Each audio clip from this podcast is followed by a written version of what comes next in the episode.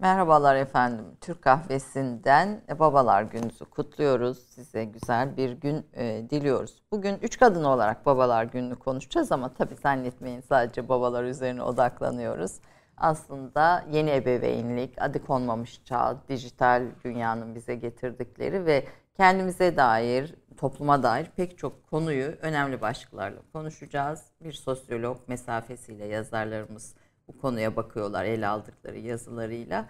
Hani bir nostalji programı gibi bakmayın. Aslında yeni dünyayı anlamak üzerine müthiş bir e, söyleşi olarak bakın programa. İki değerli ya, sosyolog, yazar konum ve değerli arkadaşlarım buradalar. Fatma Karabıyık, Barbara Soğlu. İki yıl önce aynı tarihte sizi konuk etmiştik. 16, Fatma. 4 gün önce. 4 gün önce mi evet. yine? O zaman tabii edebiyat ve yazarları konuşmuştuk. Fakat o günün üzerinden kaç kitap çıktı? Sanki Dört.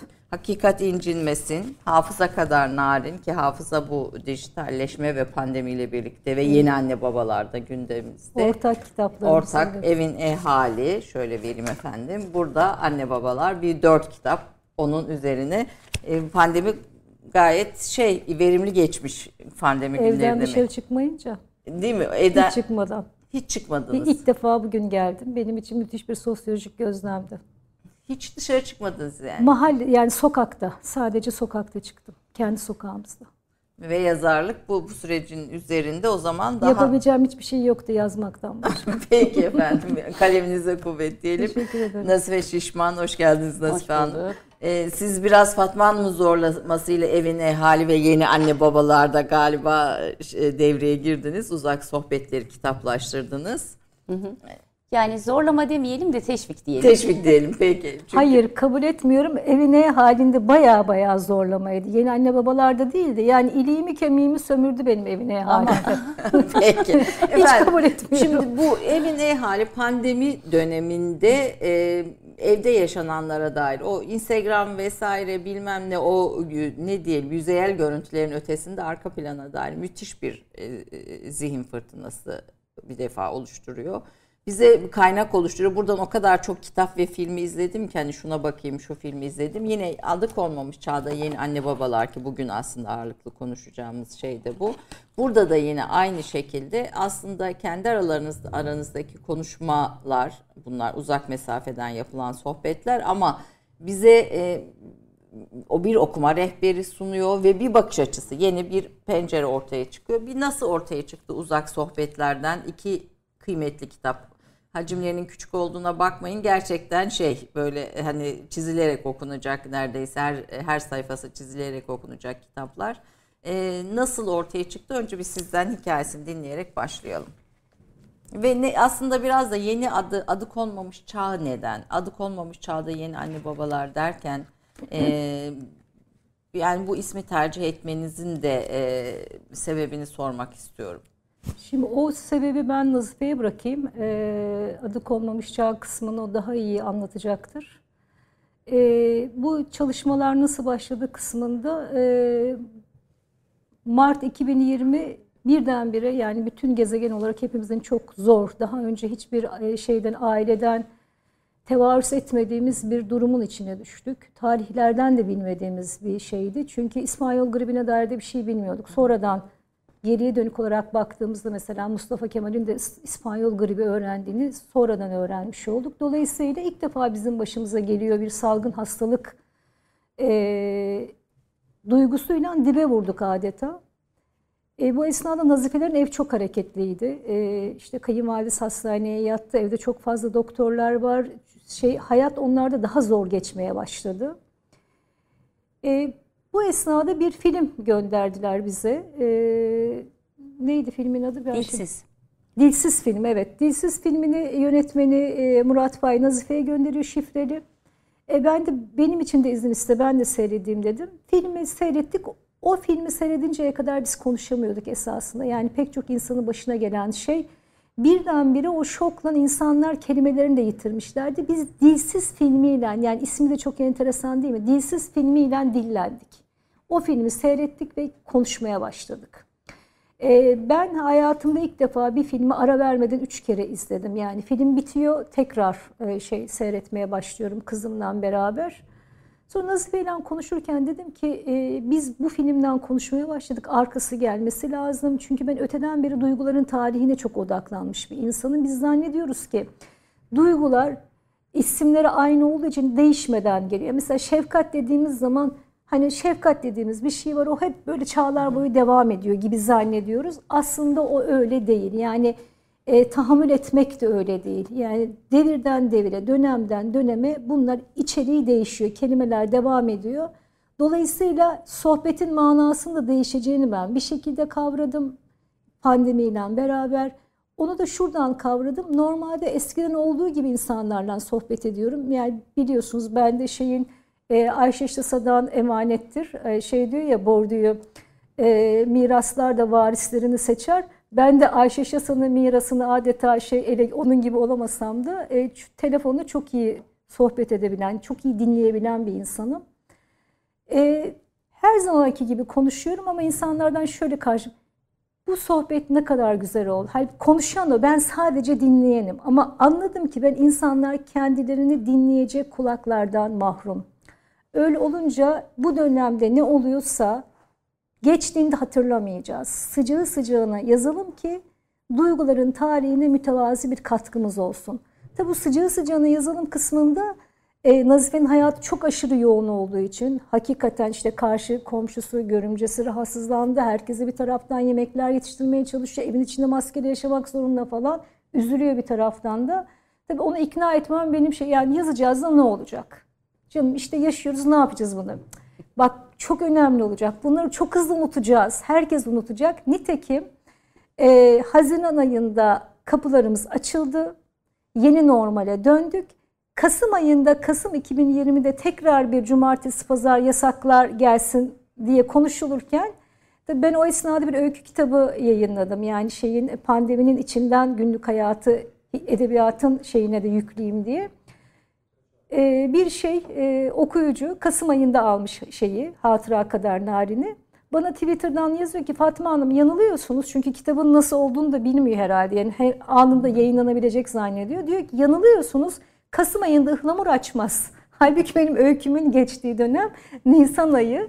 E, dolayısıyla e, şeyi de gördük tabii sıcağı sıcağına. İnsanlar çok etkilendiler evine halinden. E, hakikaten unutmuşuz İki ay sonra yani e, biz bunu Mart'ta kaydettiğimizde kitap e, Ağustos'ta mı yayınlandı? Evet yani bu Ağustos'ta. bir, bir Ağustos'ta yayınlandığında Mart'ta yaşananları neredeyse kimse hatırlamıyordu. Hatta bir ara sadece o Lupo olan adamı hatırlıyorlardı. Diğerlerini hatırlamıyordu insanlar yani. bu hafıza kaybı, hatıraların hızlı silinmesi e, e, an- anne babalığı da etkiliyor, ebeveynleri Çok. de etkiliyor. Yani sadece e, Tecrübe aktarılamıyor çünkü. Bir de yanlış aktarım söz konusu. Yani herkes bir olmayan geçmiş inşa ediyor. Yani her şey mükemmel olduğu bir geçmiş inşa ediliyor. Geçmiş hatırlanmayınca. Dolayısıyla evine halinde o uzak yakın sohbetleri sevdik. E, yeni anne babalarda Nazife ikna etmem gerekmedi. O Peki. beraber şey yaptık. Üçüncüsü de bu uzak yakın sohbetlerin bir üçüncüsü de gelecek. Kitabın e, yani hem bir tarafıyla aslında yoğun bir fikir turu izliyor okuyorsunuz kitapta. Yani bir Yunan filozofundan e, bir hadisi şerife, işte bir filmden bir e, şarkıya hani o kadar çok dünyaya dair bilgi içeriyor ki ben e, not alırken izlerken hatta bir iki bir şeyde izledim. Mesela Chronix'i dün izledim sizin bahsettiğiniz Kirionis'i e, bahsettiğiniz belgeseli ve e, hiç dikkatimi çekmemiş benim. Çok- Çok ilgimi çekti. Yani sadece e, fikirler, düşünceler değil aslında çağın filozofları e, içinde de bir gezintiye de çıkartıyorsunuz okuyucuyu. O, o noktada da farklı bir e, uzak yakın sohbetlerin farkını da altını çizmek istiyorum. E, bir üçüncüsü de gelecek herhalde değil mi Nasife? E, yarıladık Gelecek. inşallah. İnşallah. Onu- Onun konusunda paylaşıyoruz artık. Yaşlılık. Yani e, ev, e, anne babalar ve yaşlılık. Peki başlayalım mı? Hadi konmamış çağa. Evet evet başlıyor. E, ba- Babalar günü mesajımızı sonra mı verelim şimdi? Verelim. Bugün babalar günü olması vesilesi. Babalar günü programı başlarken hani üç kadın babalar gününü konuşacağız kısmından e, ben 2008 yılında bir yazı yazmışım. E, İnsan kendi yazdıklarını da unutuyor. E, Tesadüfen karşıma çıktı. Yılın annesi bir baba şey yılın babası bir anne diye yazı yazmışım. Urfa'nın Birecik ilçesinde genç bir hanım kocası terk ediyor. İşte cam, kemikleri cam gibi kırılan bir çocuğunu sırtında taşıyarak okula getirip götürüyor. Ve oradaki kaymakam onu yılın e, babası seçiyor. Şimdi bu o kadar çarpıcı bir şey ki yani yılın annesi seçilse çok şey yapmazdı, dikkat çekmezdi. Dolayısıyla 2008'lerden itibaren bir babalarla ilgili farkındalık e, yavaş yavaş halk nezdinde de inşa oluyor. Hatta hep üçümüzün ortak arkadaşı e, olan Nuray e, konuşurken ve sohbet esnasında dedi ki ben e, Y kuşağının babalığından çok memnunum. Dolayısıyla hani Y kuşağının babalığını ben çok gözlemlemiyorum ama siz daha iyi gözlemliyorsunuzdur. Ee, evet bütün babaların babalar günü kutlu olsun ama şunu da unutmayalım ki bugün aynı zamanda Dünya Mülteciler Günü. Bu demektir ki dünyamızda milyonlarca babasız anasız çocuk var. Ee, kendi çocuklarımızdan alacağımız mesajlar, e, kendi çocuklarımızın bizi kutlaması değil yani bir Turgay Tanülkü gibi 100 çocuğa babalık yapmak e, müthiş bir örnektir. Esas öyle yani dünyaya gelmesine vesile olmadığı çocukların babası olan babaların gününü özellikle Ee, kutlamak isterim. Bugün Turgay Tan Ülkü aslında yılın babası seçilebilir yani. Yani seçiliyor, seçilmişti de daha önce de. Ee, Onu da ona da selamlarımızı gö- gönderelim. Özel bir şey. e, özel Ya dünyaya gelmesine vesile olduğumuz çocukların anne babası iyi anne baba olmak mesele değil. Dünyaya gelmesine vesile olmadığımız ama hayatına tanık olduğumuz çocukların anne babası ebeveyni olmamız çok önemli. Ancak o zaman çocuklarımız için iyi bir e, yarın inşa edebiliriz. Evet. Belki bunda bir babalar günü mesajı olarak e, söyleyelim. Ama tabii bu arada babalar sizi eleştirmeyeceğimiz gibi bir şeyde kapılmayın. yavaş yavaş gelecek programın içinde yeni anne babalarda. Ee, neden adı konmamış çağ? Yani işte risk toplumu, ağ toplumu, korku çağı bir sürü şeyle bu çağı zaten isimlendiriyoruz. Ve yeni anne babaların temel e, unsurları, özellikleri neler? Oradan başlayalım. Yeni anne babalar derken aslında annelik babalık çok kadim bir e, görev. Yani insan nesli bu şekilde devam ediyor. Hani Hazreti Adem'den Hazreti Havva'dan bu yana e, insan nesli devam ederken e, çocuk dünyaya geliyor ve bir annesi bir babası e, yetişmesinde, çocuğun büyütülmesinde belli toplumdan topluma değişen, kültürden kültüre, zamandan zamana değişen bir takım görevler üstleniyor. Yeni anne babalar derken aslında biz 70'lerden sonraki bir e, yaşadığımız bir kültürel dönüşüme işaret ediyoruz. Yani bu modernleşme sürecine baktığımızda aslında annelik ve babalık e, sanayi devriminden itibaren e, tanım değiştiriyor. Deprem oluyor. Yok yok de şey e, burada bir inşaat var onunla ilgili. Öyle mi? Ama ben de birden endişe ettim Yok, de böyle yok, bir şey oldu. İnşaat kazıyorlar onunla ilgili. Ee, esasında anneliğin babalığın tanımı toplumdan topluma değişiyor. Yani e, biz genellikle e, muhafazakar camiada şöyle bir yaklaşım var. E, yani eskiden annelik şöyleydi deyip bir tanım var, bir o kalıba sığdırarak bir ideal anne beklentisi. Ya da eskiden babalar e, işte korurdu, kollardı deyip yine bir baba imajı çiziyor. E, esasında biz burada diyoruz ki e, yani yeni anne babalarla değişen anne baba tanımına, e, görev değişen e, görev tanımlarına, rol tanımlarına dikkat çekiyoruz. Çünkü dünya değişirken annelik de babalık da değişiyor. Nitekim tarım toplumundan sanayi toplumuna geçerken e, işte kadınların çalışma hayatına katılması, babaların e, ücretli işe geçiş yapması gibi pek çok şey ailedeki anne tanımını, baba tanımını değiştiriyor. Burjuva toplumunda işte anne mesela anne baba çok kırılgan, sıcak şey bir ortam hazırlamak zorunda çocuklarına. Böyle bir e, anlayış hakim oluyor. Yani çocukların eğitim süresi uzuyor. Bu eğitim süresi uzadığında anne babanın görevleri artıyor. E, ve hani ulus devletlerde kurulurken e, anne babaya ayrı yükler e, geliyor. 50'lerden ya özellikle de 70'lerden sonra ise bu anne baba tanımında e, ve gö- anne babaya verilen görevlerde çok daha farklı değişiklikler ortaya çıkıyor. Mesela ilk ebeveynlikle alakalı, hani anne babalıkla alakalı ilk yayınlara biz 70'lerden sonra rastlıyoruz Batı'da. Hani bizde de belki annelik işte şu an e, piyasada da olan pek çok NLP kitabında, eğitim pedagoji kitabında işte anne olmanın altın kuralları, işte beş adımda iyi annelik, bağırmayan annelik falan gibi çok böyle daha annelik bağ, e, yoğunlaş, annelik üzerine yoğunlaşan kitaplar var. Bunların hepsinde e, aslında e, şey şu, Ee, yani anneler ve babalar çocukların eğitiminde, yetiştirilmesinde, çocukların geleceğinde ya da toplumun, tabii çocukların geleceği demek toplumun geleceği demek birinci etkendir. Yani e, anne babanın performansı toplumun geleceğini etkiler. Çocukların geleceğini etkiler. Yani e, tek sorumlu çocuğun e, Evet. geleceği için tek sorumlu anne babadır anlayışı 70'lerden sonra daha mı kökleşti diye diyoruz. 70 evet liberal aslında e, liberal kapitalist sistemle birlikte refah devletinin geriye çekilmesiyle birlikte ve artık e, şeyin riskin bireyselleşmesiyle de yani artık dünyadaki bütün risklerle her ne kadar biz küresel bir takım risklerden bahsediyorsak da yani işte çevre kirliliğinden tutun da işte ozon e, tabakasındaki deliğe kadar e, pek çok şey var şu an.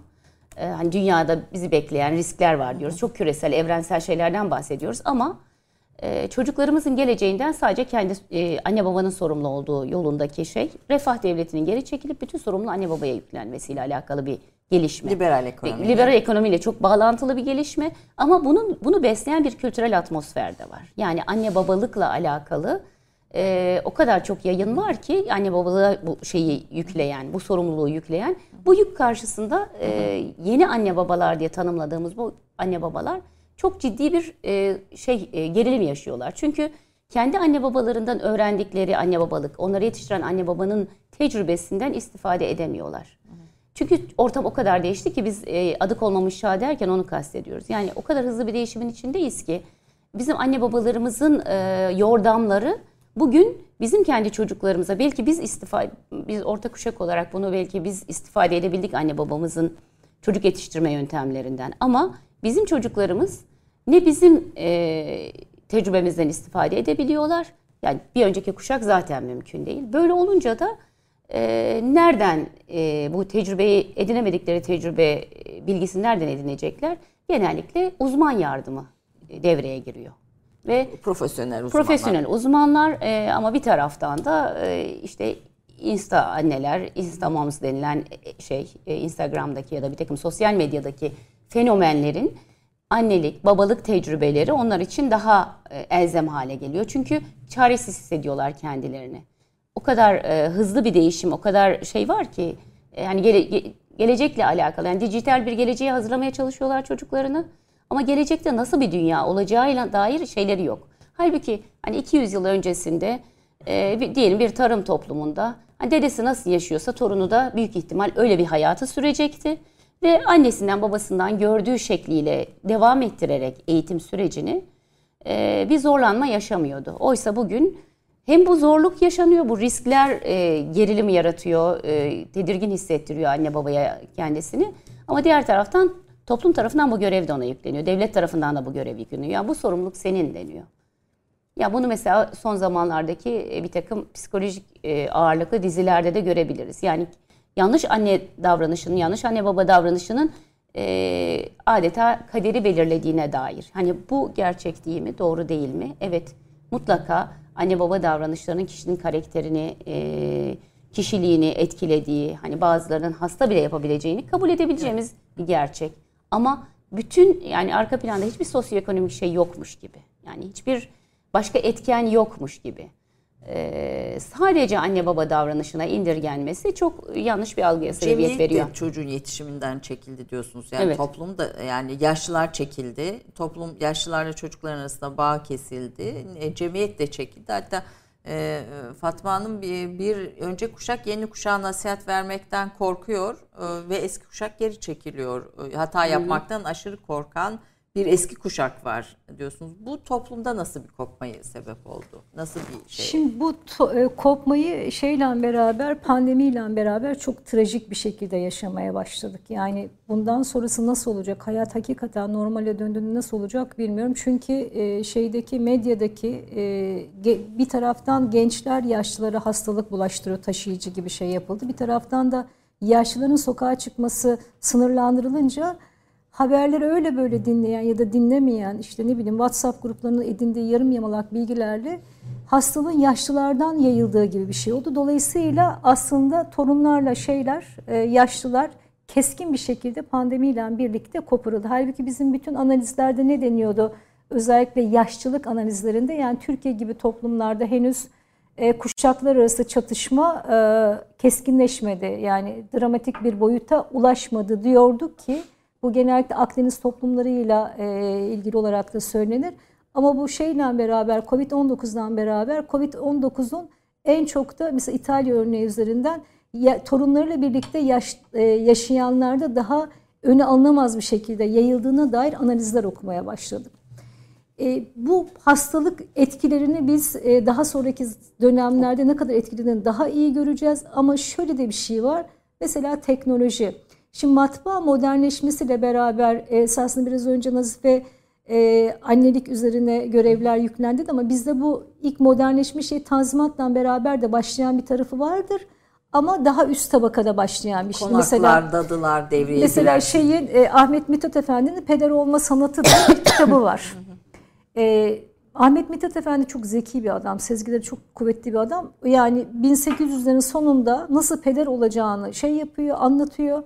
Onun o cümlelerini bugüne biraz güncelleyerek aktardığınızda yeni birisi yazmış gibi okuyabiliriz pekala metni. O kadar da şeyi e, güncelliğini koruyan yani bir metin. Peder Baba olma sanatının e, yazı... Şey yapıyor. Neden anlatıyor onu? Çünkü toplum modernleşiyor. Çünkü e, Ahmet Mithat Efendi matbuat modernleşmesinin içinde topluma bir şeyler söylemeye çalışıyordu. Biz de şu an dijital modernleşmenin içinde topluma bir şeyler söylemeye çalışıyoruz. Mesela matbuat modernleşmesiyle beraber çocuklar büyüklerin dünyasından ayrılmıştı. Yani daha önce hani bizim bütün İslam literatüründe de akıl bali olmak diye bir şey vardır. Hani 6 yaşındaki çocuklar pekala işte diyelim ki ben köy örneğinden, bizim köyün örneğinden vereceğim. 6 yaşındaki bir çocuk babasıyla beraber köy odasına gitmeye başlar ve köy odasındaki o büyük amcaların sohbetlerine muhatap olur ve her çocuk kendi meşrebince bir şeyler öğrenir orada. Fakat şeyle beraber, matbuat modernleşmesiyle beraber çocuklarla büyüklerin dünyası ayrıldı. Şimdi dijital modernleşmeyle beraber yaşlılar, gençlerin dünyasından tamamen koparılıyor. Mesela bir şeye gidin, e, cep telefonu satan bir yere gidin. Yaşlı bir insana cep telefonu vermiş olsun birileri. Anlayamamış, işte teknik servisten destek istiyor. Bir anlatıyor, iki anlatıyor oradaki şey müşteri temsilcisi. Şöyle diyor. Ya amca evde torunun yok mu? O sana anlatır. Yani yaşlı bir insana anlatmaya bile artık tenezzül etmeyen bir dil var. Çok çarpıcı şeyde e, kitapta şey yapamadık onu ele alamadık ama e, Kürt bir yönetmenin Irak Savaşı e, Amerikalılar müdahale etmeden hemen önce şey yap, dönemi anlattığı Kaplumbağalarda Uçar diye bir filmi evet. var. Çok çarpıcı bir sahne var orada. Uydu denilen bir çocuk var. Uydu denmesi de ne işte şeyin televizyon uydusunu ayarlayabildiği için çocuğa uydu adı veriliyor. Aslında çocuğun bir teknolojiden anladığı yok. Ama köydeki yaşlı adamlar çünkü gençlerin e, bir kısmı hiç yok orada da yaşlı adamlar hiç anlamadığı için mesela e, şey e, uydu düzenlemeleri şey yaparak tamam, evet. de, işte deneme yanılma yoluyla bir görüntü buluyor. İşte ekranda Bush var. Bush tamamen başka bir şey anlatıyor. Ve uydu diyor ki şeydekiler işte yaşlı amcalar soruyorlar ne dedi ne dedi. Uydu da aslında okeyin dışında hiçbir şey bilmiyor. Ama diyor ki şey yağmur yağacakmış onu söylüyor diyor mesela. Şimdi bu şey yani normalde bizim neydi tarım toplumunda e, dedenin bilgisine şey yapılır. Çünkü dede çok iklimler görmüştür. Yani olmadık zamanlarda karlar yağmıştır. Olmadık zamanlarda güneşler açmıştır. Bu olmadık zamanlarda gelen iklimi tabiatın dilinden öğrenmiştir. İşte ne bileyim nar ağaçları, ayva ağaçları erken açarsa iklim şöyle olacak. İşte ceviz ağacı şu vakte kadar uyanmazsa şöyle olacak diye bir bilgisi vardır. Dolayısıyla torun dedenin bu tecrübesine sahiptir. Fakat dede dijital dönemde hiçbir şey bilmiyor. Artık kimse de ondan bir şey öğrenmek istemiyor. Çünkü hani eskiden her evin bir soğan doğraması vardır diye bir tabir var. Şimdi ben şey diyorum her YouTube kanalının bir bıçak kullanması var diyorum. Çünkü soğan şey doğramaktan ziyade o bıçak çünkü öne çıkıyor. Yani Hayır. o bıçakla böyle doğranır öne çıkıyor. Siz yani altını çok çiziyorsunuz. Anne babalık da YouTube'dan öğreniliyor evet, artık. Yani evet. çocuğun gaz çıkartması Mesela işte e, galiba bizim dönemimizde daha okullarda da öğretilir paça kıvrıma. Mesela basit bir hayat bilgisidir. Ev ekonomisi dersi. Ev ekonomisi dersinde ama şimdi bakıyorum gençler YouTube bu kanalında paça kıvırmayı şey yapıp onu öğreten bir video seyrederek veya işte soğan dediğiniz gibi doğ, doğramaktan tutun da ev temizlemeye kadar her şeyin bir YouTube kanalında cevabı var. Çünkü şeyden doğal öğrenmeden çıkınca esasında iş yani Annesinin ona iş yaptırmasına karşı çıkıyor belki çocuk evleninceye kadar evin genç kızı ya da daha ziyade anneler yapıyor bunu. Ben e, Türk annelerinin davranışını çok şey buluyorum, e, çok yanlış buluyorum. Yani hem kızlarına hem oğullarına. Yani onun işini yapmak, onun sanki vaktini daha kolay şey yapacak, daha başarılı olacakmış gibi bir algıyla yetiştiriyorlar çocukları. Hayır o ne kadar yoğun şeyini planlayabilirse hayatında da o kadar planlayarak gidecek ve erken zamanlarda çocuklara vakti, mekanı kullanmayı ne kadar erken öğretebilirsek aslında o çocuk hayat boyu e, o şeyi, tecrübeyi yanında taşımış olacak. Annesinden öğrenemeyince, o yaştan sonra annesine de soramayacağı için beğendiği bir YouTube kanalından yani bir de beğenmiyorlar da yani ona hitap da etmesi gerekiyor. Artık bir gence e, bir şey öğretmek için e, onun duygu frekansını yakalamanız gerekiyor. Bizim yakalamamıza imkan yok. O kendisi işte o duygu frekansını YouTube kanalından yakalayacak. E, kitapta buna yer veriyorsunuz. Biraz önce de uzmanlarda e, bıraktınız. Yani bir tür e, annelik veya babalık öğreten uzmanlar kadrosu var. Profesyonel uzmanlar kadrosu var. Bunların e, tavsiyeleri e, anne babalık için bir şey haline e, en önemli şey haline geliyor ve bir tür aslında bu sistemin kapitalizmin bir de parçası haline geliyor.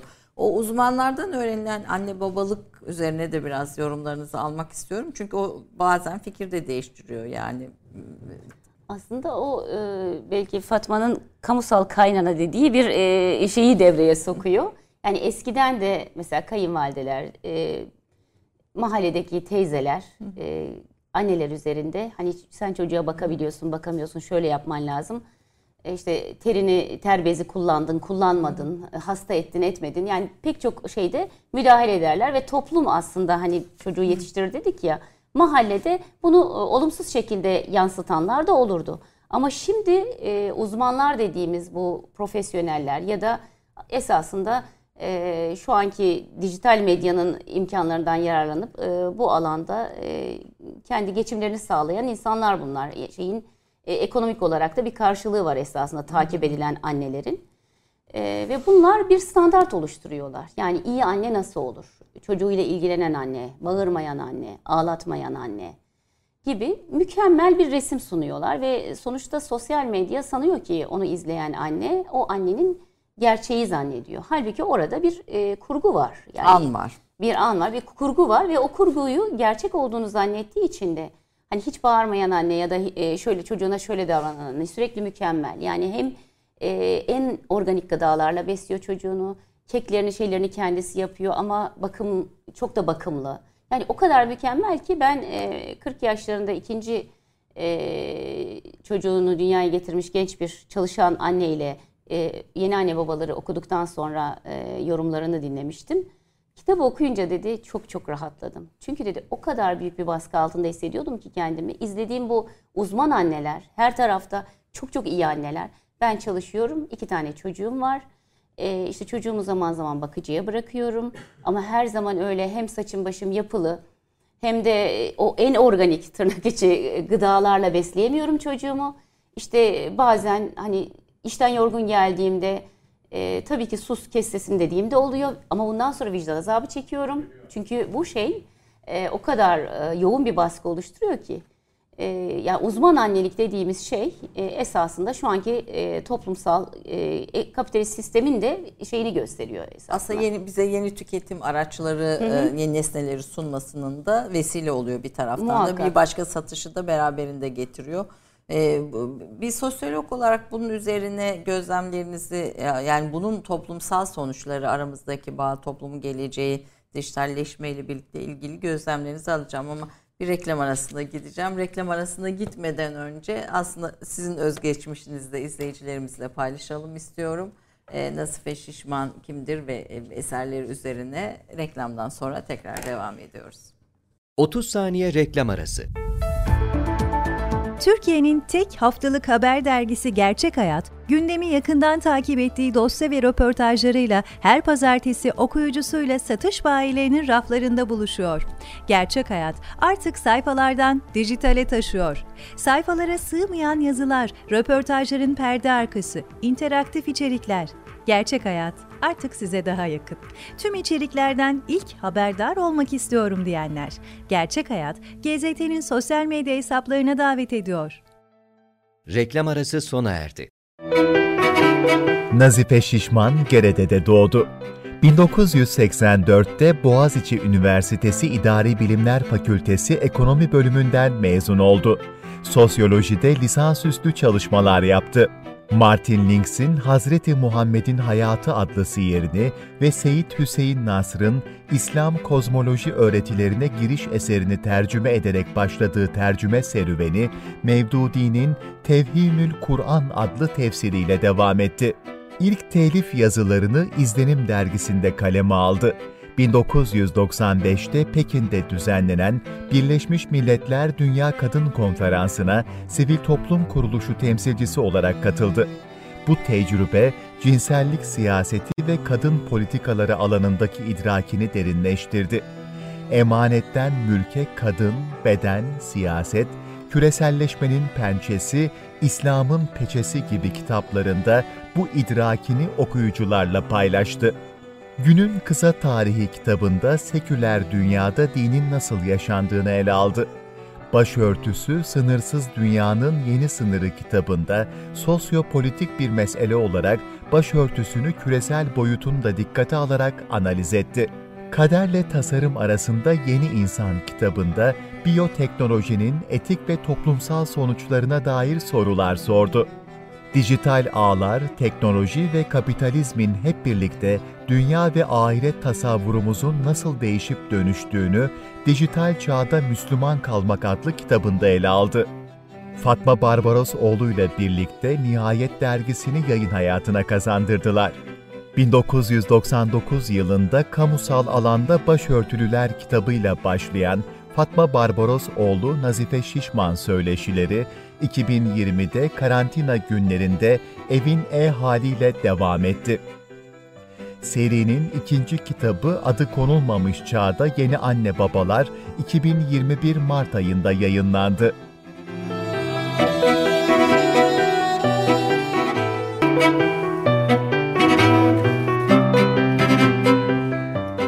Fatma Barbarosoğlu, sosyolog, öykü ve roman yazarı. 1962 yılında İstanbul'da doğdu. Afyon Lisesi'ni bitirdi.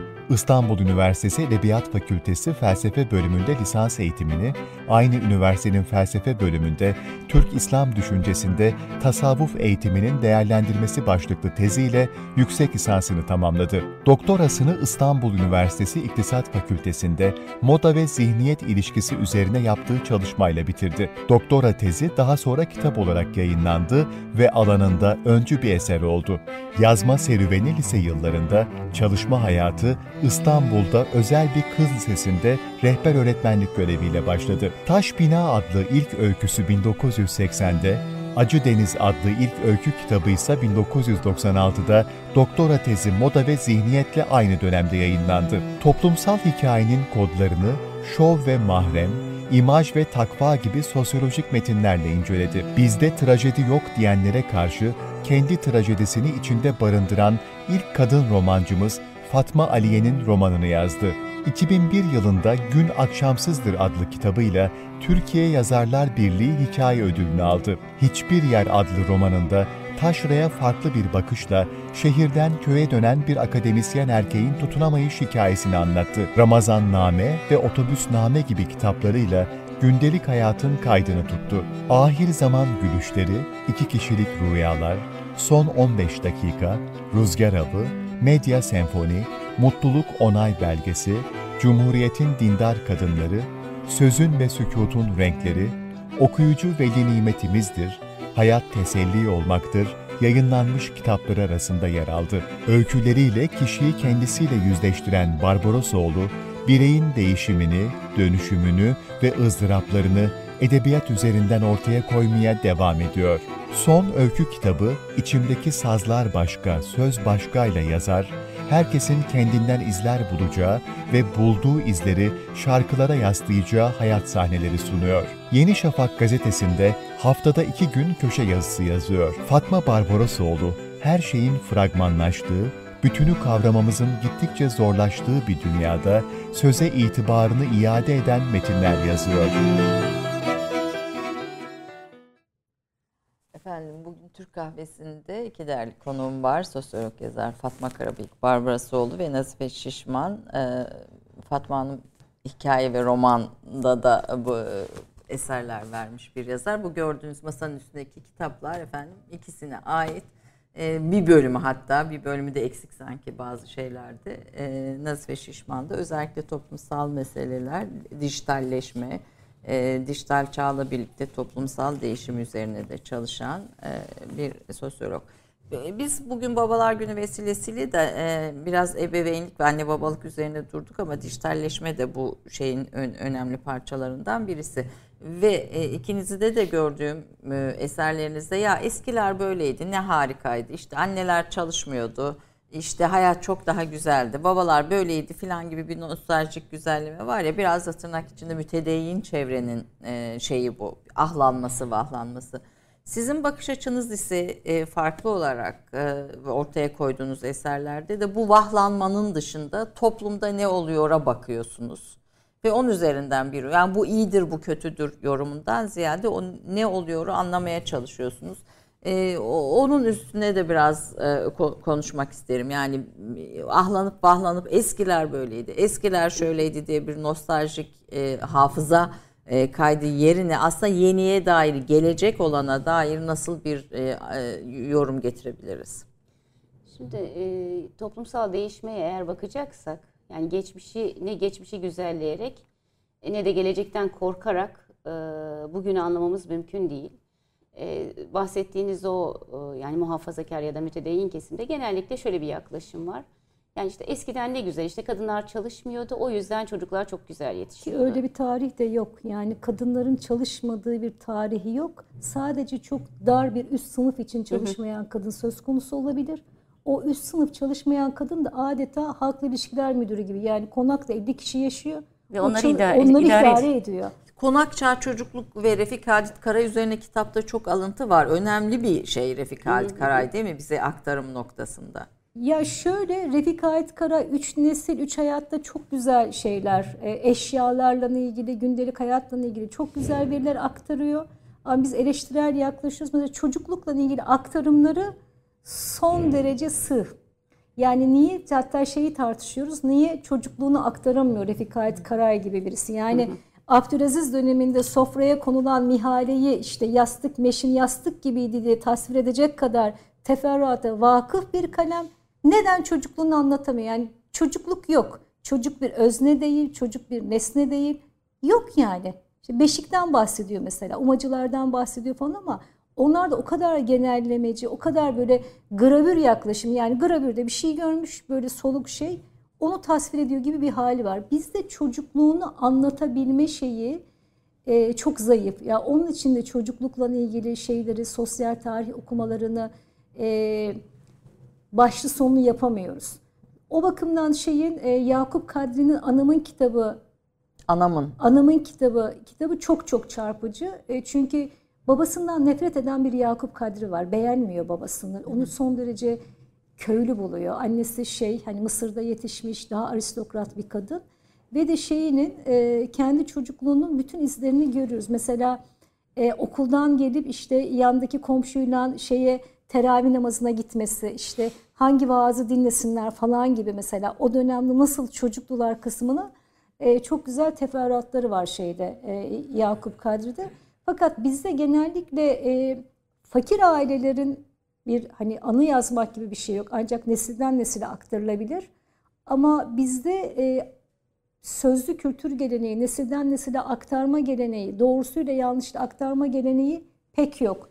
Yani onu güzelleyerek yani bir şeyi teferruatıyla anlatmak yerine aa çok güzeldi üzerinden gitmeyi seviyoruz. Dolayısıyla şeyi yakalamak için bizim e, belli kelimeler üzerinden gitmemiz gerek. Yani birinin ay çok özür dilerim ben seni şeyi yok yok yok hayır tekrar. birinin e, birinin e, böyle şöyleydi'den ziyade mesela diyelim ki öğle yemeği.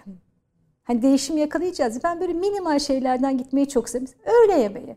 Biz şimdi Nazife ile e, çok sevgili Sayın e, Fatma Şahin'in desteğiyle o bize imkan sağladığı için Gaziantep'in dün dökümünü yaptık.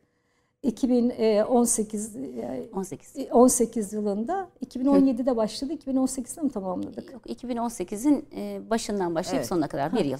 Şimdi orada e, şey yaptık. e, Önce bir odak grup yaşlı erkeklerle konuştuk. Sonra odak grup genç hanımlarla konuştuk. Sonra da derinlemesine mülakat işte 70 yaşın üzerindeki hanımlarla konuştuk. Tam da bu çocuk yetiştirme ile ilgili odak grup erkeklerle konuştuğumuzda ki çoğunluğu e, liseden emekli öğretmenlerdi. Çocuklarınızı nasıl yetiştirdiniz diyoruz. Çünkü kendisi öğretmen, eşi öğretmen. Hiçbir şey hatırlamıyorlar. Çünkü onlar okuldan gelmişler, kahvehanede sosyalleşmişler. Hani yetiştir o zaman çok zor değildi çocuk yetiştirmek diye cevap veriyorlar.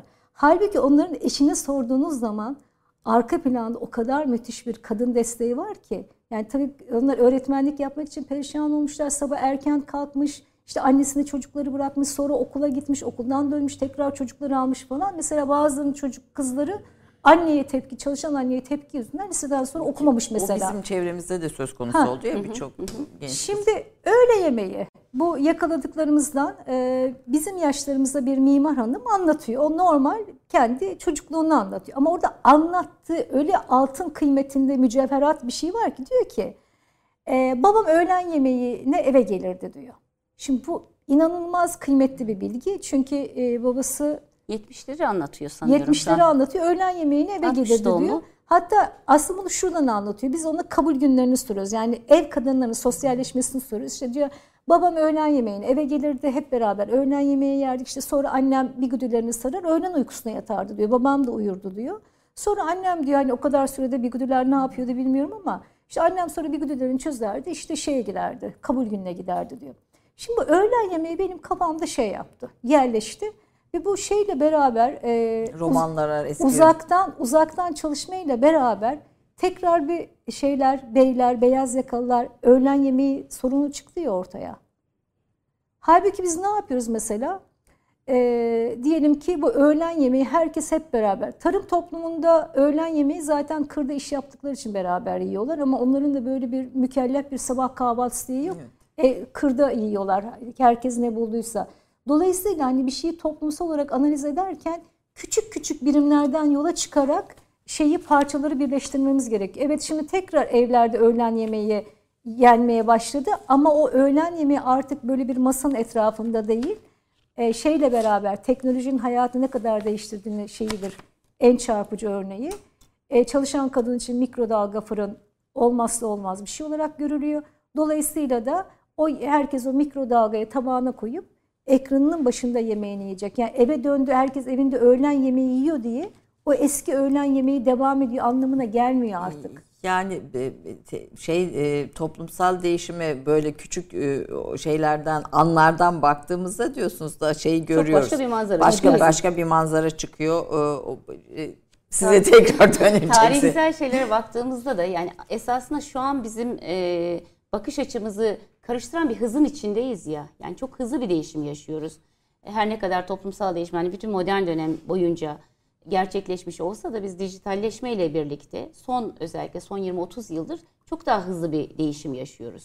Yani buna ilave olan dijitalliğin haricinde başka unsurlar da var. Mesela işte kadınların daha fazla iş hayatına atılması, bu aileliği, e, çocuklarla ilişkiyi, mesela öğlen yemeği e, uygulamasını, pek çok uygulamayı değiştiren pek çok süreç var. Çok hızlı yaşıyoruz ve bu e, yaşadığımız bu değişimi anlamlandıramayınca geçmişte sanki her şeyin çok daha ideal, tırnak içi ideal olduğu bir dönem varmış. Ve e, o dönemi gerçekleştirebilirsek, onu aynen bugüne nakledebilirsek sorunları çözebilirmişiz gibi bir e, yanılgı içinde oluyoruz. Halbuki geçmişte de mükemmel bir geçmiş Ve sorunun yok. odağında kadını yerleştiriyoruz. No- Nostaljik bir yaklaşım bu. Yani e, bizim annelerimiz de her daim çalıştı. Evet ücretli işte çalışmıyorlardı ama e, nene- benim nenem de hep çalıştı ve e, şey e, övünürdü. Hep alnımın terini yedim ben. Ömrüm boyunca çalıştım derdi. Ama evet bir gün bir emekliliği olmadı, e, ücretli bir işte çalışmadı ama hep çalıştı. O yüzden hani kadınların çalışmadığı bir geçmiş inşa etmek bu bir örnek sadece. Onun dışında yine çocuklarla alakalı çocuklar ve yetişkinler arasındaki ilişki açısından. İşte şimdiki gençler saygısız. Eskiden işte anne babanın yanında ayak ayak üstüne bile atılmazdı gibi böyle klişe şey yaklaşımlar üzerinden biz değişimi anlayamayız. Yani böyle böyle klişe yaklaşımlarla e, anlayamayız. O yüzden e, Fatma'nın bahsettiği o şeyler çok kıymetli oluyor. Yani geçmişteki e, uygulamaları e, bugün e, nasıl olduğunu yani küçük küçük biz aslında fragmenter bir yaklaşımla bakıyoruz şeye. Küç, e, yani herkes tırnak içi büyük resim peşinde. Yani işte devletler yıkılıyor, ülke şöyle oluyor, böyle oluyor. Biz hep hep küçük resmin peşindeyiz. Yani ne olmuş? Küçük küçük resimlerden e, bir şey büyük bir tablo inşa etmeye çalışıyoruz. Yani anlamaya çalışırken e, esasında şeyimiz bu. O yüzden de hani geçmişten küçük bir olay, e, bugünden bir reklam filmi, bugüne dair değişimin şeyini yakalayabilmek için, bugünün kodlarını çözebilmek için, kültürel kodları çözebilmek için işte mesela bir babalar günü reklamı nasıl bir baba imajı ortaya koyuyor? E, ya da işte bir filmde e, ele alınan e, konu nasıl işleniyor, e, nasıl öne çıkarılıyor gibi. E, yani bütün şeyde söyleşi kitaplarının e, ikisinde de yani bundan sonrakinde de biraz okuyucuyu da e, aslında çok fazla işin içine çeken e, bu hem kavramsal yaklaşım ama aynı zamanda da edebiyatı, sanatı, e, gündelik hayatın ayrıntılarını dahil ederek analiz etmemiz. Çünkü böyle olunca hani çok büyük cümleler sarf etmiyoruz ama bu demek değil ki bu bahsettiğim ayrıntıların içinde kayboluyoruz. Yani öncesinde bir takım kavramlarımız var meseleye yaklaşırken. Yani hem kavramsal çerçeveyi hem tarihsel derinliği ama aynı zamanda gündelik hayatın da bu parçalı yapısını dahil ederek görmeye çalışıyoruz meseleyi. E, dijitalleşme sizin e, e, önemli çalışmalarınızdan birisi. Ben bu- burada e, dijital çağda Müslüman kalmak e, mesela son derece kıymetli bir e, çalışma yine e, bir şekilde yeni insan da şurada arkadaşlar gösterebilirse yeni insan da yine e, burada dijitalleşmeyle birlikte insanın e, geçirdiği değişimi söylüyorsunuz ama diğer taraftan da biz Müslümanların bu çağa dair söyleyecek sözünün yetersizliğini ve hatta olmayışından söz ediyorsunuz. Biraz da bu başlığı açalım isterim. Ee, Şimdi biz meseleye genellikle hani teknolojiyle, e, bilimle, e, modernleşmeyle olan e, maceramız hani son 200 yıl biraz siyasal olarak yenilgilerle geçti. İşin askeri alanlarda yenildiğimiz için hep böyle bir doğu batı e, ekseni üzerinden baka geldik. Yani meseleye şöyle bakalım. Mesela oryantalistler e, işte İslam dünyasının geri kalmasının sebebi e, bilime inanmamasıdır, dinleridir. Dinleri bilimle çeliştiği için Müslümanlar geri kalmıştır gibi bir gene kalıp yargıyla yaklaştıkları için buna cevaben bizim Müslüman aydınlar dediler ki hayır İslam bilimle çelişmez. Şimdi bunun iz düşümü ne oldu? Ee, var olan e, her yeniliği, her teknolojik gelişmeyi böyle aşırı bir kucaklama eylemi. Yani hiçbir eleştirel mesafe olmaksızın e, teknolojiyle birlikte iktidar da geleceği için, güç de geleceği için. Çünkü şu an bakıyoruz biz hani şu an dünyayı elinde tutanlar kimler? Teknolojiye sahip olan kapitalist sistemle birlikte işbirliği yapan teknoloji şirketleri şu an. Ee, dünyaya yön verenler onlar. Böyle olunca yani teknoloji karşısında hiçbir eleştirel mesafemiz yok. Bu mesafe olmadığı için de sorularımız yok. Bir kısmı diyor ki yani İslam bilimle asla çelişmez, teknolojileri çelişmez. Her yeni değişiklik, her yeni teknoloji hiçbir sınır konmaksızın kabul edilmeli. Bir kısmı da diyor ki yani şu an evet teknoloji çok ciddi sorunlar ortaya çıkarıyor. İşte çevre kirliliğinden tutun da işte atom bombasına kadar. Yani atom bombasını Batılılar icat etti. Biz Müslümanlar o kadar şeyiz ki dünyaya e, o kadar farklı bakıyoruz ki bir Müslüman bilim adamı atom bombası icat edemez. O yüzden atom bombasını icat eden, dünyayı kirleten, ozon tabakasını delen Batılılar. Bu bizim sorunumuz değil. Sorun onlar çıkardı, çözümü onlar bulsun. Böyle mi peki? Böyle bir lüksümüz var mı? Böyle bir lüksümüz olmadığını düşünüyorum ben. Biz bu dünyada yaşıyoruz ve artık hani doğu batı e, karşıtlığı üzerine kurulan dünya e, algısı da değişti. Yani artık böyle bir dünyada yaşayamıyoruz. Belki kuzey güney geçti onun yerine ya da daha işte küresel dediğimiz bir sistemdeyiz. E, ve biz evet bu medeniyetin şu an geldiği noktada bilimin bu ortaya koyduğu ya da teknolojinin yanlış kullanılan teknolojinin ortaya getirdiği sorunları biz üretmemiş. Sadece biz bunun takipçisi olmuş, uygulayıcısı olmuşsak da e, bu dünyada yaşadığımız için, e, bunlarla muhatap olduğum için, bizzat uyguladığımız için biz bunlarla muhatabız. O yüzden bu şeyin, e, bu sorunların muhatabıyız. E, ve bizim gündelik hayatımızı bunu çeşitli düzeylerde bununla hesaplaşmak zorundayız. Yani hem felsefi ontolojik düzlemde hani dünya nedir, insan nedir, teknolojiyle ilişkimizi çok o temel bazda yeniden kuracak felsefi ve ontolojik bir e, bakış açısı yani metafizikle de bağlantılı olarak insan tanımımızı yeniden e, gözden geçirerek yani bunu e, gündeme getirerek ama diğer taraftan da gündelik hayatta yani bir cep telefonu kullandığımızda ne oluyor? E, şeyi e, yani sosyal medya kullanırken biz e, aslında e, kendi önceliklerimizle e, irtibatlı olarak hayata devam edebiliyor muyuz? Yani mesela kendini sergilemenin e, ya da işte şöhret afettir diyen bir hadis-i şerifle muhatap olan bizler acaba sosyal medyadaki kullanımlarımızla bu hadis-i şerifte bize önerilen e, ilkeyi nasıl bağdaştırıyoruz? Yani bunu sorgulamalı değil miyiz diyorum ben. Yani bütün e, şeyi hani hem gündelik hayattaki karşılaşmalarımızı ve değişip dönüşümleri sorgulamalı ve tartışmalıyız. Ama diğer taraftan bunun bir de ciddi manada e, şeyi var. E, hesaplaşılacağı farklı düzlemler var. Yani işin iktisadi boyutu var. Yani şu an e, hani Elon Musk diyor ki biz uzaya e, şey e, yani dünyada hayat bittiğinde uzayda işte bir gezegende hayat kurmaya çalışıyor. Ama bunun arka plandaki şeyi biz görmezden gel görmüyoruz. Yani o yapılan araştırmaların e, dünyada neye mal olduğunu ve bir gün eğer olacaksa oraya birileri gidecekse kimlerin gideceğini, o seçimin nasıl yapılacağını, hani bazılarının insan sayılıp bazılarının geride burada çöp olarak bırakılıp bırakılmayacağı gibi iktisadi alandaki bu e, ilişkileri, sömürü ilişkilerini de konuşacağımız bir düzlem olması gerekiyor. Yani bunların hepsini yani çok çerçeve geniş o yüzden. E, tarafıyla da mesela bir hazırlık da var. Adı bu bu şeyler işte Elon Musk'ın projelerinde yani bizi bir fikre hazırlıyor, bir dünyaya hazırlıyor. E, konulan isimlere de çeşitli atıflarda bu, bu, bu, bu, e, bulunuyorsunuz. Mesela bir e, ismi koyanın işareti tanımlayanın hakim güç olduğuna dair örnekler çok çarpıcı. Amazon ve Tesla diyorsunuz. Biri pandemi günlerinde cirosunu katlamakla meşgul bir e-ticaret firması. Diğeri dünyada virüsler ve salgınlar silsilesinin bitmeyeceği, alt metnini sürekli beslendiği e, bir uzaya göndermeyi planlayan bir Elon Musk. Yani bütün bunlardan sadece bugüne dair geleceğe dair de bir e, şey e, okumak gerektiğini söylüyorsunuz. Şimdi geleceğe dair bir taraftan bu haberleri biz sürekli bunlarla muhatabız.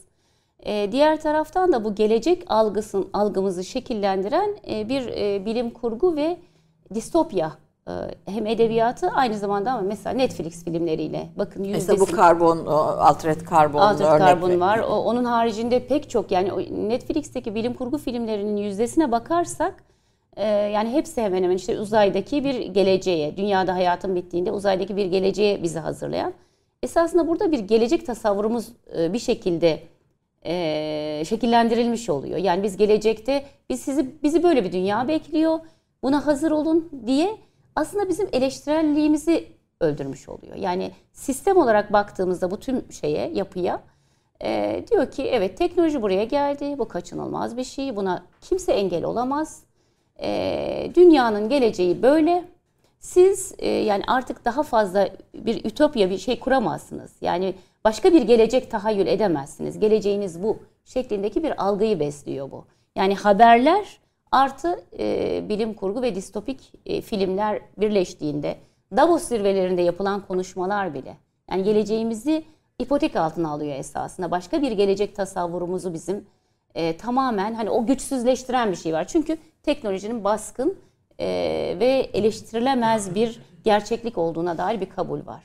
E, insanı kamilden yeni insana, yeni insan kaderle tasarım arasında e, olarak tasarlı e, an, ta, tanımlıyorsunuz kitabınızda. Ki burada bu insanı kamili, e, kamil insan e, vasfını daha ön plana çıkartamaz mıyız? Yani bu buna dair bir şey görüyor musunuz? Bir ne diyelim e, e, bir çaba. Hı hı. E, tabii bunun e, yapılabilmesi için öncelikle bizim kendi e, dinimizle, e, önceliklerimizle bir e, muhatap olabilmemiz lazım. E, ama bugün mükemmel insan nedir sorusunu şekillendiren bir şey var. Genel bir kültürel yapı var ve bir de tıp endüstrisinin bize vaat, vaatleri var. Nedir? Genç olmak, sağlıklı olmak, uzun yaşamak, ölümsüz olmak ve bunları gerçekleştirebileceğimiz şeyler sunuyor bize. vaatler sunuyor. gerçek olabilir diyor. Mesela Kiryonix'ten bahsettiniz. Kiryonix e, belgeselinde. Çok bir belgesel. Çok, e, yani ölümsüzlüğü hedefleyen e, ebeveynler, biz orada ebeveyn üzerinden tartıştık ama aslında ölümsüzlüğü hedefleyen insanların e, çaresi bulunacak, e, gelecekte eğer çaresi bulunursa bir hastalığın diye bedenlerini dondurdukları. Yani ölmeden önce kendilerini öldürüp e, bir e, kimyasal içinde dondurup beklettikleri bir yapı, bir sistem var.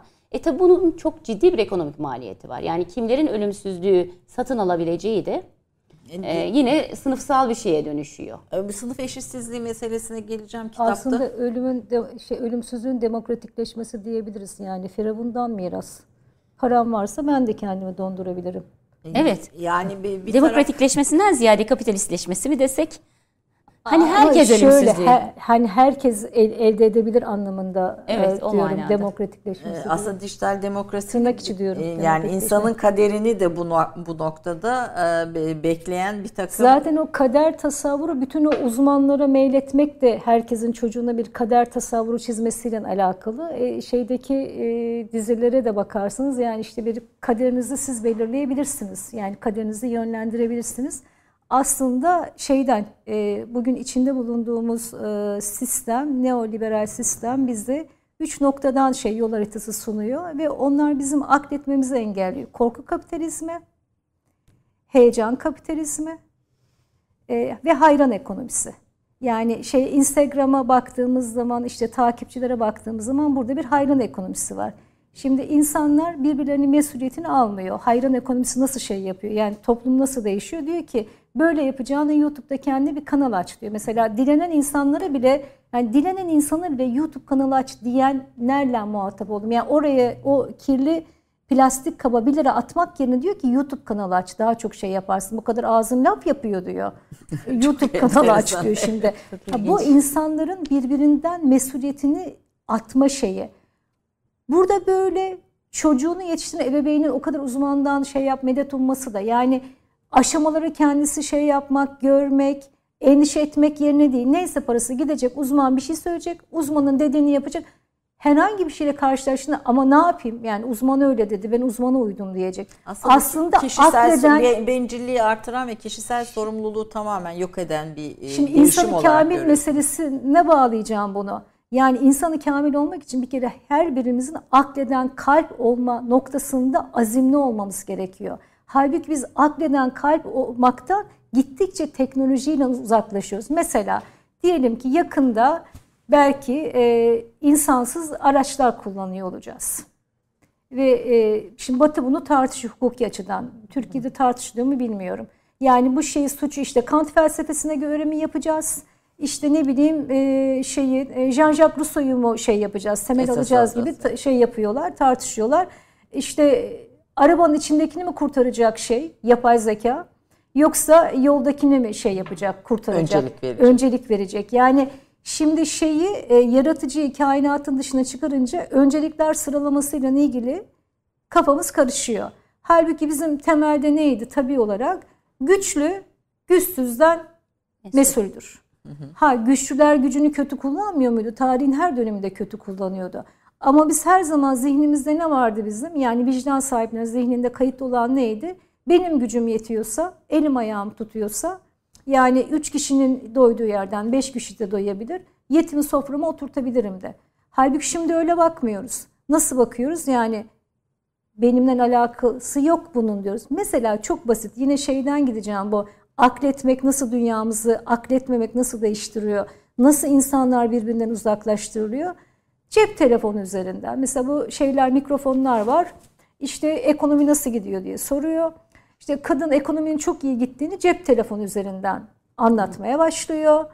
E, bizim çünkü böyle bir projemiz de var. Yani 40 tane fotoğraf yani 40 tane video biriktirirsek yani 40 video üzerinden toplum okuyalım diye. Kadın söylediklerine çok inanıyor. Söyledikleri doğru mu? Doğru. Yani işte diyor ki herkesin elinde akıllı telefonlar var. Kolay bir şey mi diyor. Oradan bir tane genç yeni mezun şey yapıyor. Diyor ki yani bunun cep telefonuyla ne alakası var? Ben işsizim atamam yapılmıyor diyor. Haklı mı? O da haklı. Şimdi burada işte üçüncü bir kişiye toplumun hislerine tercüman olacak kişi ihtiyacımız var. O mikrofonu taşıyan kişinin yanında aynı zamanda bir üçüncü kişiyi o dili o dile tercüme etmesi gerekiyor. Çünkü o kadın akıllı telefonun küresel dünyada insanların yemeden içmeden mesela bir mültecinin elinde akıllı telefon gördüklerinde insanlar acayip tepki veriyorlar. Türkiye'de Tabii, dövmeye kadar Avrupa gidiyorlar. ülkelerinde daha Ha. fazla. Şimdi şeyde e, Jenny Erpenpek e, Doğu e, Almanya'da yetişmiş bir e, yazar, e, yazar kadın.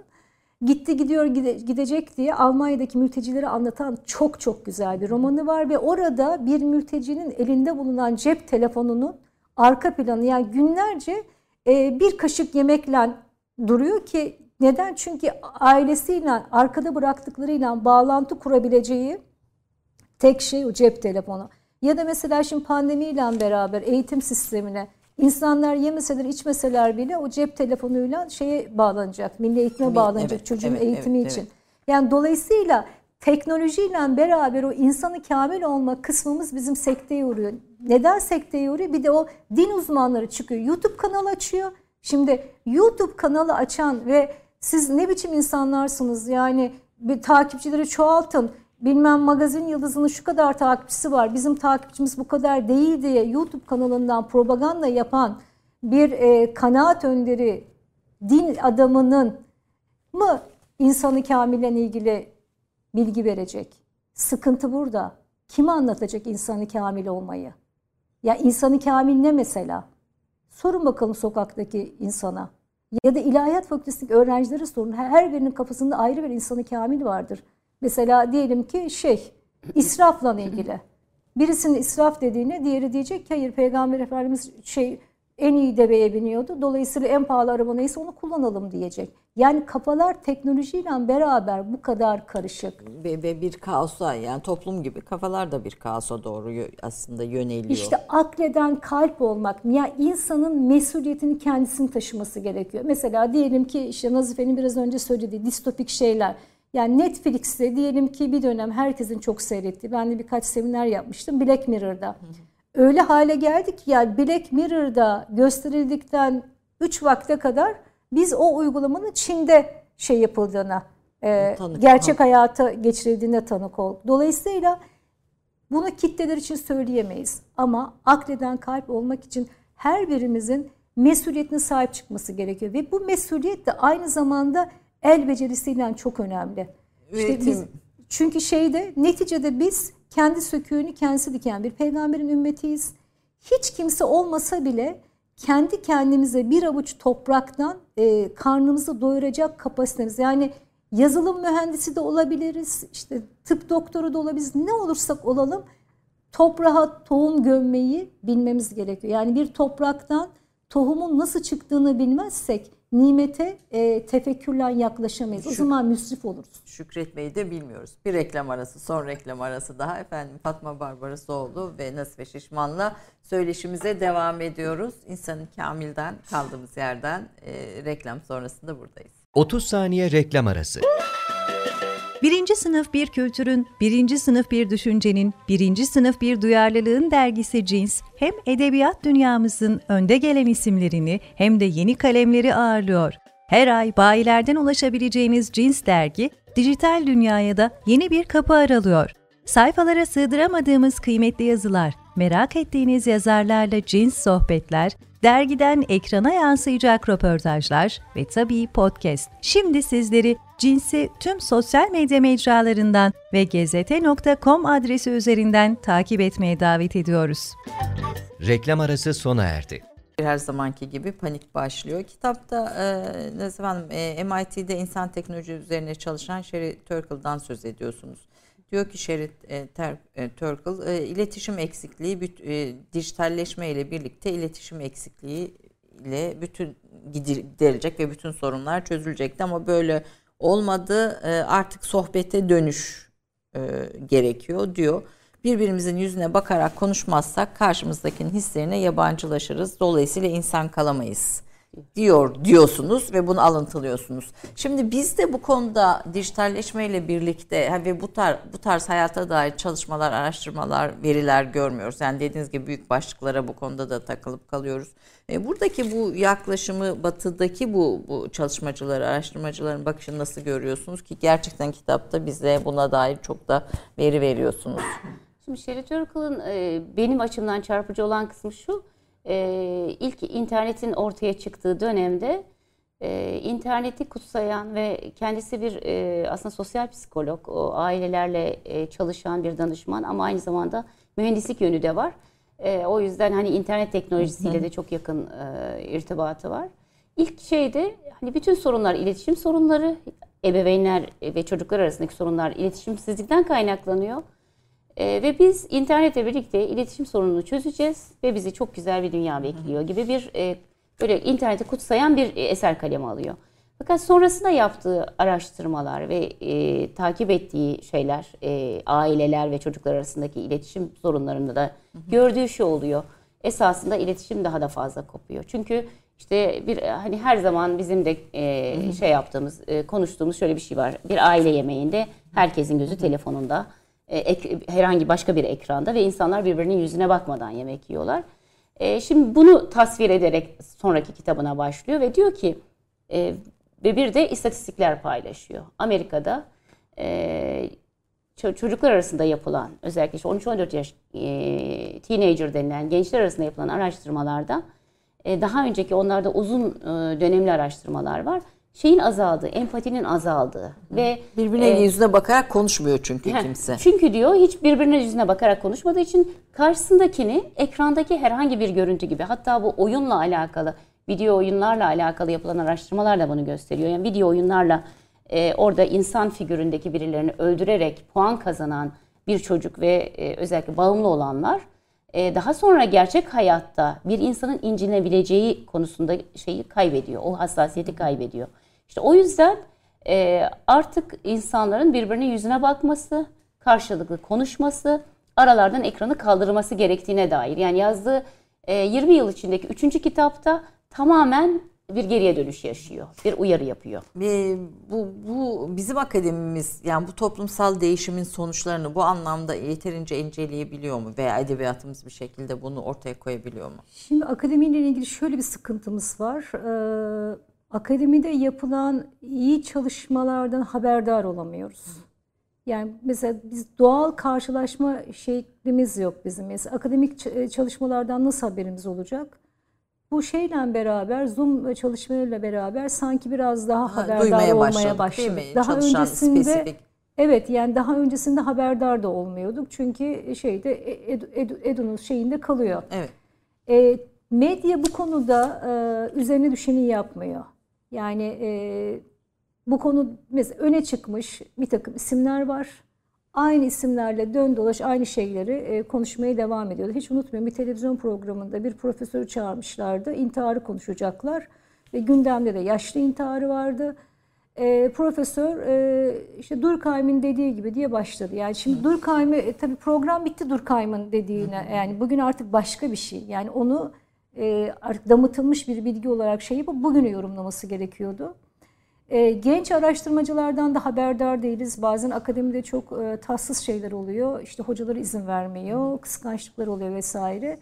Dolayısıyla hani yoktur diyemiyoruz. Yani çok acı bir şey. Edebiyatta da böyle. Mesela şu an çok iyi bir yerlerde e, edebi metinler yazılıyorsa da onlar yayınlatma imkanı bulamıyorlar. Çünkü bu işte Instagram takipçi sayısı mesela birisi ben hiç unutmuyorum işte e, bir milyon takipçisi vardı. Ona kitap basılmıştı ama hiç de zannedildiği gibi de satışa ulaşmadı. Yani yayın evlerinin metni kendisine bakmaktan ziyade ya bunun aynı astrolistlerde olduğu gibi ne kadar masası vara bakıyor. İşte bu bakış bakamamak sohbette de öyle. Yani şeyi çocuğuyla konuşmak yerine e, cep telefonuyla takip etmeye çalışıyor. Diyelim ki cep telefonunda bütün anne babaların bir takip sistemleri işte var. İşte bu aslında insanın e, güven duygusu azalıyor. İşte bir, bir şeyin e, sohbetin başında duyguların tarihi dedim ya. Mesela güvenmek meselesi. Aslında biz cep telefonundaki sistemden takip yaptığımızda E, çocuğa mı güveni tazelemiş olur? Ya da eşlerin birbirine takip ettiklerinde orada güveni tazelemiyoruz. Güvensizliği tazeliyoruz. Yapılan bir araştırmada anne babalar çocuklarının haberdar olmak için cep telefonu alıyorlar ve yapılan araştırmada çocukların cep telefonundan sonra daha fazla yalan söylediği ortaya çıkıyor. Mesela ben de çok eskiden tanık oluyordum minibüste. Hani biz bütün minibüs ahalisi olarak susuyoruz. Belli ki ebeveyn arıyor ve çocuk diyor ki e, şeyle, jaleyle ders çalışıyoruz diyor. Ya, ve o esnada o yalanı delmemek için hani biz de sesimizi... Ay şimdi görüntülü araya döndü olay biliyorsunuz. Hani göster diyor aile görüntülü ara. Hani görüntülü E, göster. çekmiyor, jale. görüntüm çekmiyor diyor. İnternet paketim zayıf diyor. Bir şey diyor. Yani dolayısıyla aslında teknoloji birbirimizi e, güvenimizi tazelemiyor.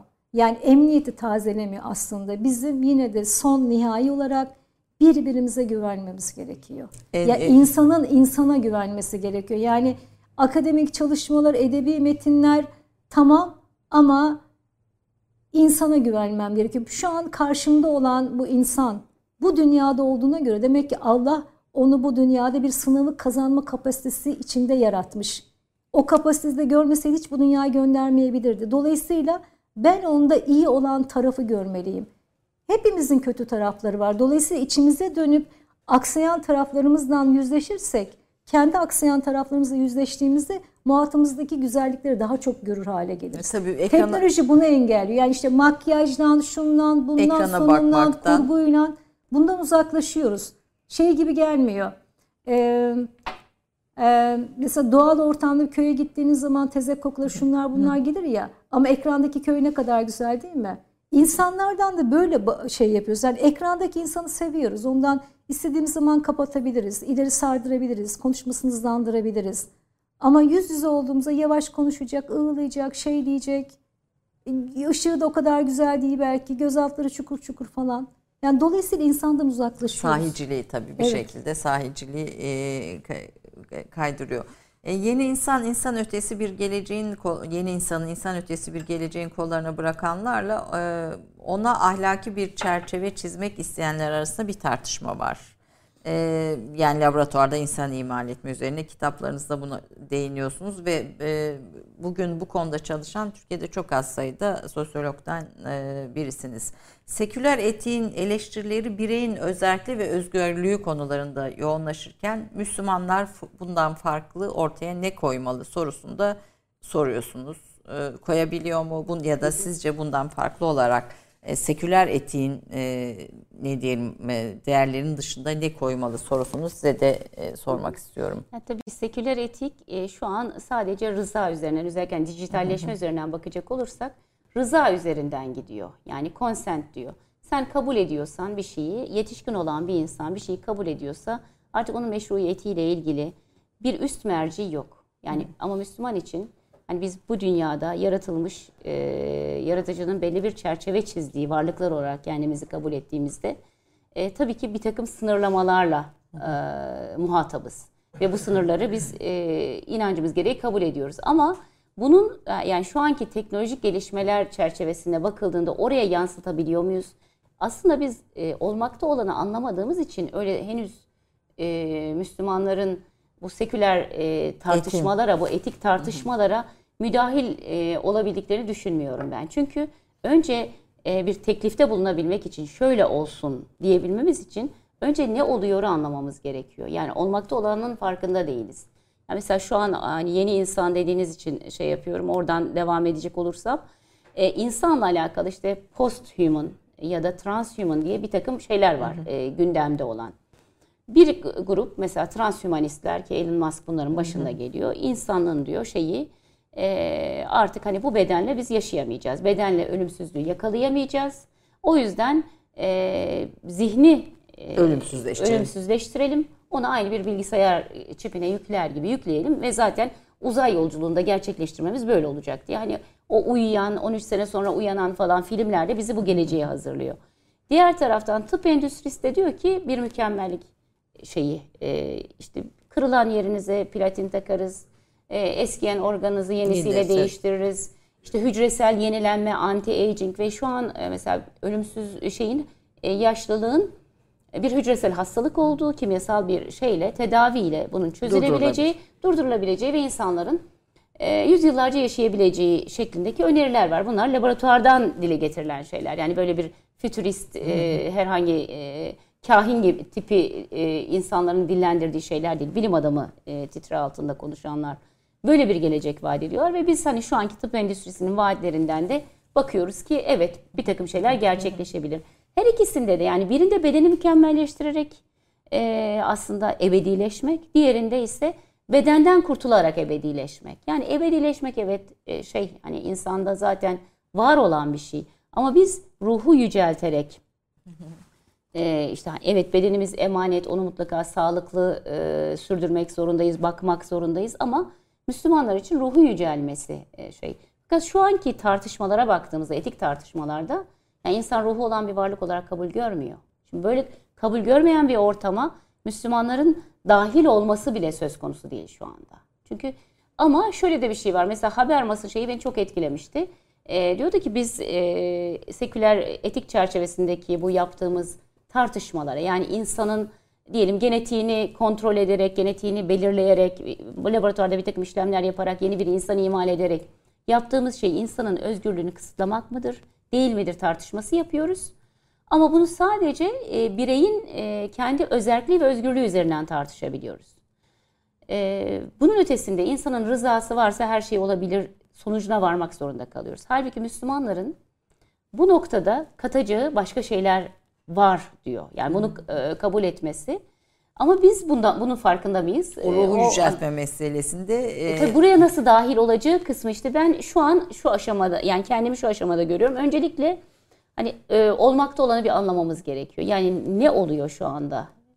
E, buna bir kafa yormamız gerekiyor. Yani önce e, tasvir etmemiz, sonra tahlil etmemiz, yani ondan sonra teklif edebiliriz ancak. Yani biz Müslümanlar bir şey teklif edecekse şu, şu anda önce şunu bir tasvir, çok tasvir aşamasında bile e, şeyiz e, eksiklerimiz var. Yani tasvir Neden bile edemiyoruz. Neden eksiklerimiz var? Çünkü edebi metin okumuyor e, Müslümanlar. Bir kere şeyin e, tasvirin şeyi mayası edebi metinde olur. Mesela biraz önce Nazife Rıza dedi. McEwan'ın Çocuk Yasası diye bir Hı-hı. romanı var. Orada rıza kavramını o kadar ciddi bir şekilde tartışıyor ki şey yazar. Ve o tartış, o romanı okuduktan sonra o romanı okuyan farklı disiplinlerden beş kişi bir araya geldiğinde mükemmel bir şey yol haritası çıkartır. Bizde öyle bir şey yok. Yani e, bir bunu statü olarak yani ben roman okumam e, diyen e, bir şeyimiz var bizim edebi kamumuz var. Yani roman okumam diyen edebi kamu olabilir mi? Ama var veya ilahiyatçılarımız var veya bilim adamlarımız var yani işte sadece. edebi kamu derken yani şeyde e, okuyan, söz yazan, sahibi olan okuyan, yazan, işte bir e, konuşmalarını şiirlerle bezeyen bir, bir, bir ekibimiz var. Genetik ve biyoteknolojideki yeni gelişmeler insanın moleküler boyutuna vurgu yapıyor ama insan ne mole, e, sadece moleküler ve biyolojik ne sadece psikolojik ve sosyolojik bir varlık diyorsunuz. Sizde her şeyin psikolojik hale getirildiği bir çağın e, e, engellerinden, insana koyduğu engellerden söz ediyorsunuz. Burada ruhu yüceltmek, biraz önce sözünü ettiğiniz insanın tüm bunların dışında ruhu yücelten o insanı kamil olarak algılatmak için söyleyeceğiniz son sözler neler olabilir? E, aslında e, başlıklarımdan birisi de teknopoliydi. Yani kültürün teknolojiyle teslim edilmesiydi ki bunun altını çok ikiniz de çiziyorsunuz. E, işte ebeveynleri tüketime sürükleyen heyecan kapitalizmi, korku kapitalizmi bunlar da belki alt başlıklarda ama bunları kitaba e, okumaya bırakarak sizin bu konuda söyleyecekleriniz, son sözlerinizi alarak Türk kahvesinin sonuna geldiğimizi söylemek istiyorum. Son söz çok zor. Ben son söz söyleyemem. Nazife'ye bırakayım. Yani son olan her şeyden çok korkarım ben. Ya Onu son söz dediğim sonuçta bir birçok şeyden çok önemli bir şey olması gerekiyor ya son evet. söz. Yok değil canım tabii çok ki. veciz olarak yani, yani bütün şey, bütün her şeyi özetlemek evet, özet, yükü oluyor. Şeyi, e, yani hayatın psikolojikleştirilmesi meselesi benim e, çok e, düşündüğüm bir mesele. E, o biraz önce e, bahsi geçen e, hayatın biyokimyasal tarafıyla alakalı. Yani işte e, gittikçe dünyada da şeyin suçun tanımı değişiyor, cezanın tanımı değişiyor. Bakıyorsunuz işte aynı suçu işlemiş iki kadından güzel olana jüri daha az ceza veriyor. Diyor ki işte bu güzellik hapishanede mi solsun? Ya da işte diyor ki bunu ben yapmadım işte hormonal olarak böyle böyle olduğu için yani o an zaten suça meyilliydi. Dolayısıyla mesuliyeti yoktur gibi bir yere doğru gidiyor hukuk. Bütün bunlar aslında bizim şeyler... E, toplumsal olarak e, ayrışmanın e, bütün dünyada çok da şey yapacağı, artacağı, Sınıf- gerginleşeceği, sınıfsallaşacağı yani e, eğitim sınıfsallaşıyor. E, bununla ilgili de o film mesela çok iyidir. In Time filmi. E, Tekrar söyler In misin? Time. In Time. Evet. Çok çok çarpıcı bir film. Artık herkesin her şeyi var. Ee, tıpkı cennette gibi bütün bu ütopik ve distopik romanlarda e, dinleri kullanıyor şeyler. E, tahayyül Sembolik gücü olarak, olarak, evet. şeyler, yazarlar. Ee, tıpkı cennetteki gibi herkes 30 yaşına kadar yaşıyor. Ee, parası olanlar kendisini 30 yaşta sabitliyor. Filmin bir sahnesinde adamın kızı, karısı ve kayınvalidesi var. Üçü de aynı standart halde. Fakat 30 yaşından sonra şeye bankaya zaman koymanız gerekiyor. Ya artık para falan değil zaman koymanız gerekiyor. Eğer zamanınız yoksa e, ömrünüz nihayetleniyor. Şimdi zaman kavramı ne kadar çok zihnimize yerleşiyor. İşte zamanım kaldı, zamanınızı aldık falan gibi. Halbuki biz biliyoruz ki zaten bu dünyaya gelişimizde hepimizin sayılı bir nefesi var. Evet. Bunu son söz olarak alalım sizden. Bu güzel bir son sözü. Aynen katılıyorum. A- Aynen. Ee, bundan sonra kitabınız efendim merakla bekliyoruz yaşlılık üzerine ama e, olmakta olan anlama noktasında bütün bunların bir e, bize bir fikir turu e, sağladığını bu kitapların, bu eserlerin e, söylemek istiyorum. E, katıldınız, zahmet ettiniz, zamanınızı aldık efendim. Estağfurullah. Buyurdunuz, Estağfurullah. geldiniz. Bu güzel- Zamanımıza değer kattınız. Estağfurullah. Siz bizim zamanımıza değer kattınız. Türk Kahvesi izleyicileri olarak gelen yorumlarda da yine aynı şekilde görüyorum. Sizi bir arada görmeye izleyicilerimiz e, özlemişler, özlediklerini söylediler. Daha çok ekranda görmek isteriz. Kadın bahsine çok değinemedik. Onu ben hani burada çok e, geniş bir bahis çünkü açmak istemedim.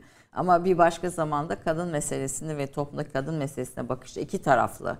Yani hem muhafazakar kesimin hem e, seküler kesimin iki tarafın kadın meselesine bakıştaki belki girdapları da ayrıca farklı başlıklarla birlikte e, konuşmak isterim. Tekrar çok çok teşekkür ediyorum. Efendim bugün konum Teşekkür Nasibe ederiz. Şişman Fatma Barbarasoğlu'ydu ki dostum aynı zamanda. E, bir ömrün büyük bir bölümünü beraber geçirdiğimiz, paylaştığımız ve birikimlerine çok yakından şahit olduğum ve fikirlerine çok kıymet verdiğim iki dostum. Bu sohbeti sizlerle paylaştık. Haftaya bir başka değerli konukla birlikte burada karşınızda olacağız. Hoşçakalın efendim.